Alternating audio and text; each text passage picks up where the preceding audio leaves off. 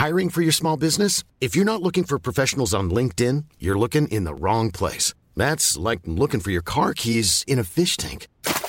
LinkedIn helps you hire professionals you can't find anywhere else, even those who aren't actively searching for a new job but might be open to the perfect role. In a given month, over 70% of LinkedIn users don't even visit other leading job sites. So start looking in the right place. With LinkedIn, you can hire professionals like a professional. Post your free job on linkedin.com slash people today.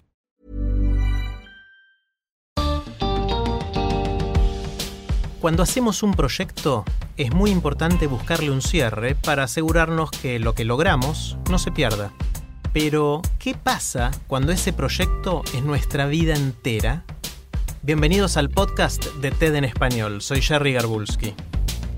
La física Elsa Rosenwasser Fecher tiene 86 años e hizo muchos proyectos a lo largo del tiempo.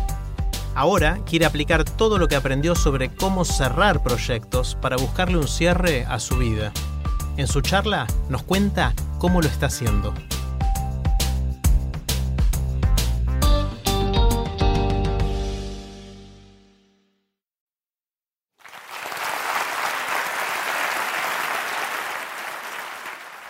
En la vida, cuando hay un momento crítico, uno mira para adelante y mira para atrás. Para adelante, ¿qué se me viene encima? ¿Cómo lo voy a afrontar? Y para atrás, ¿cómo viví hasta ahora? ¿Y en qué forma me ayuda esto a vivir mi futuro? Mi momento crítico es ahora. Hace pocos meses falleció mi marido, compañero de 60 años de vida. La verdad, no pensé que la viudez me fuera a resultar tan difícil. Es cierto que las raíces de dos árboles que han ido creciendo juntos tanto tiempo, entrelazándose, embrocándose, pero la cosa no pasaba por ahí. Creo que lo que pasó tiene otra metáfora. Estábamos los dos sobre un trampolín. Al quedarme yo sola, me quedé sin el impulso, sin el envión, sin la vibración síncrona que nos disparaba al mundo de proyectos y de aventuras. Miro para atrás y veo mi vida muy larga y completa. Miro para adelante y veo la necesidad de ir cerrando, abrochando, abotonando. De esto les quiero hablar a ustedes hoy, de la importancia de cerrar y de distintas formas de ir haciéndolo. Lo hago usando ejemplos de proyectos que jalonaron mi vida. Octubre 1957. Desde la azotea de mi casa en Nueva York vi pasar una y otra vez en el cielo a Sputnik. Era el primer satélite artificial que habían largado al espacio los rusos. Daba la vuelta a la Tierra cada 90 minutos. Yo acababa de llegar a Nueva York, flamante licenciada en física de la UBA, para estudiar en la Universidad de Columbia. ¿Quién sería mi marido? Yo no lo conocía todavía. Estaba trabajando en Rajacincha justo en ese momento, desarrollando un máser, que es un amplificador cuántico, que iba a ir montado en el primer satélite norteamericano. Ese satélite se lanzó en enero, pero ya los rusos habían ganado la carrera de espacio tres meses antes con Sputnik. Sputnik desencadenó un verdadero vendaval en los Estados Unidos. ¿Qué pasaba con la ciencia en los Estados Unidos si los rusos tenían la ventaja en el espacio? Rápidamente se aprobaron fondos en el Congreso y se convocó a las mejores mentes del país para que efectuaran una reforma radical en la enseñanza de la ciencia. La propuesta era mejorar la educación en ciencia de los jóvenes y así sacarles la ventaja a los rusos. Fue un proyecto del país entero que duró una decena de años, Y es el momento que me tocó vivir y que marcó mi carrera profesional. La enseñanza tradicional, y así es como aprendí yo, presentaba la ciencia como una serie de leyes, por ejemplo las leyes de Newton, que nos han sido entregadas como Dios le entregó las tablas de la ley a Moisés. La bandada de proyectos post-Sputnik buscaba presentar la ciencia como un proceso, semejante al que sigue un científico que va investigando y descubriendo cosas. La idea era que los alumnos emprendieran pequeños proyectos científicos, formulando preguntas, buscando explicaciones, formulando hipótesis, confirmándolas o no. Tengo un puñado de bicarbonato. Le agrego un poco de vinagre y salen burbujas. ¿Qué son las burbujas? ¿Puedo apresarlas? Y si las apreso en un recipiente y le acerco un fósforo encendido, la llama se aviva, se apaga, queda igual. ¿Le puedo poner un nombre a ese gas? Mi rol en el esfuerzo post-Sputnik fue desarrollar programas y cursos para docentes en donde se presentaba la ciencia con actividades como las que les acabo de describir, este tipo de cosas. Esto iba de la mano con programas de investigación sobre las ideas que los alumnos traían al aula y cómo se podían trabajar para ayudarles a aprender mejor. Todo esto para mí ha quedado atrás. Pero si me pregunto cómo se cerró, esa etapa se cerró entrenando gente, y pasando la antorcha. Porque los materiales, la filosofía, los resultados de las investigaciones, todo eso subsiste en el trabajo profesional de colegas jóvenes.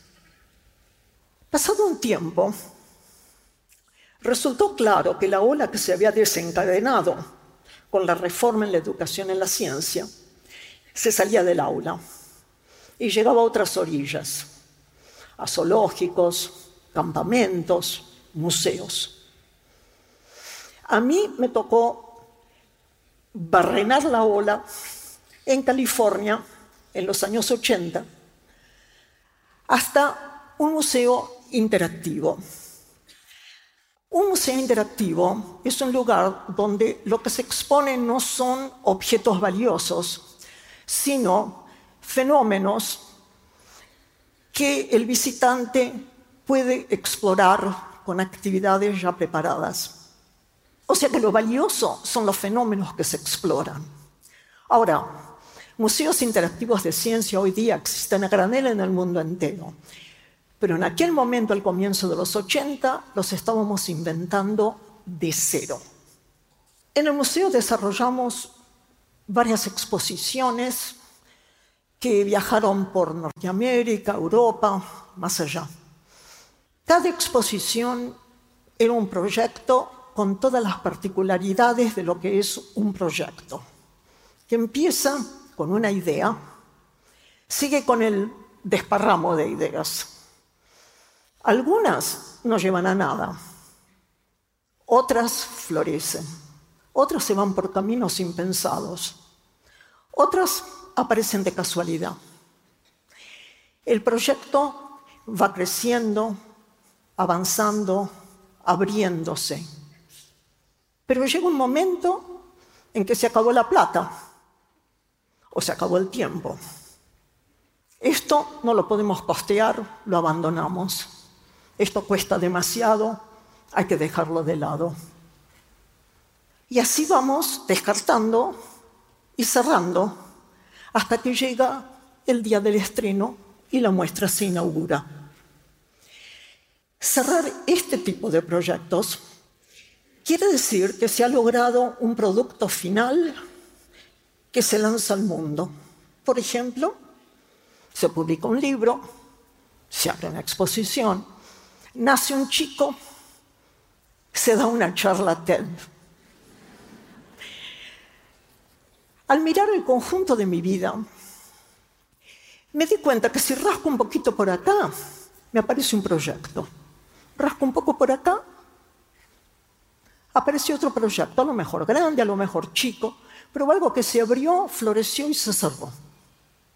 Tengo esta idea, esta imagen de mi vida como un árbol, digamos un pino, que del tronco va alargando ramas, ramitas, agujas, y va creciendo. Se abre, se cerran con la copa y queda una estructura armoniosa. Pero el detalle de la estructura es igual a la estructura misma. O sea que el pino es un gran proyecto que está hecho de un sinfín de pequeños proyectos. Ahora bien, con esta imagen de la vida, un proyecto formado de un sinfín de proyectos, si el proyecto se empezó a abrir, así como fue abriéndose, se tiene que cerrar. Esto quiere decir que en mi vida octogenaria ya no es hora de ir abriendo proyectos nuevos, sino de ir cerrando los que todavía están abiertos. Yo tengo entre manos el cierre de vidas queridas. Por ejemplo, mi padre lideró en los años 60 una expedición arqueológica argentina a lo que fue el antiguo Egipto y trajo piezas que se exhiben en una sala que montamos en el Museo de Historia Natural de la ciudad de La Plata. Esa sala está abierta al público. Pero para mí falta un libro ilustrado sobre la vida de mi padre haciendo esta expedición para poder terminar mi parte de ese proyecto. Entonces, ¿por qué es tan importante cerrar?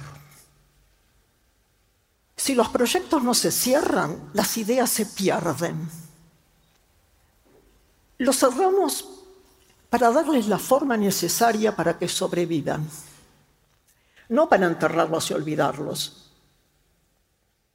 Los egipcios mismos momificaban y sepultaban justamente para que el muerto pudiera sobrevivir en el más allá.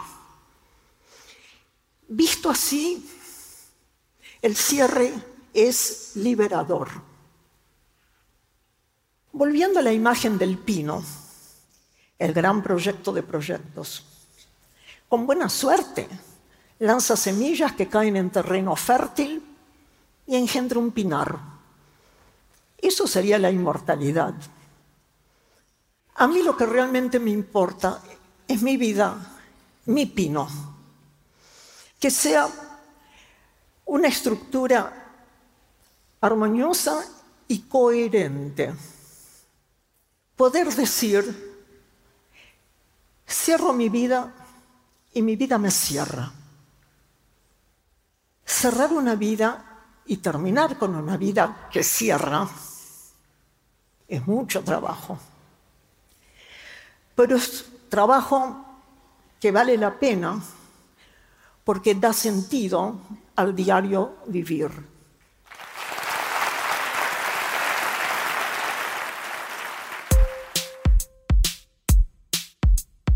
Para que no se pierdan ningún episodio de TED en español, suscríbanse en Spotify, en Apple Podcast o donde prefieran escuchar. Soy Jerry Garbulski y los espero en el próximo episodio.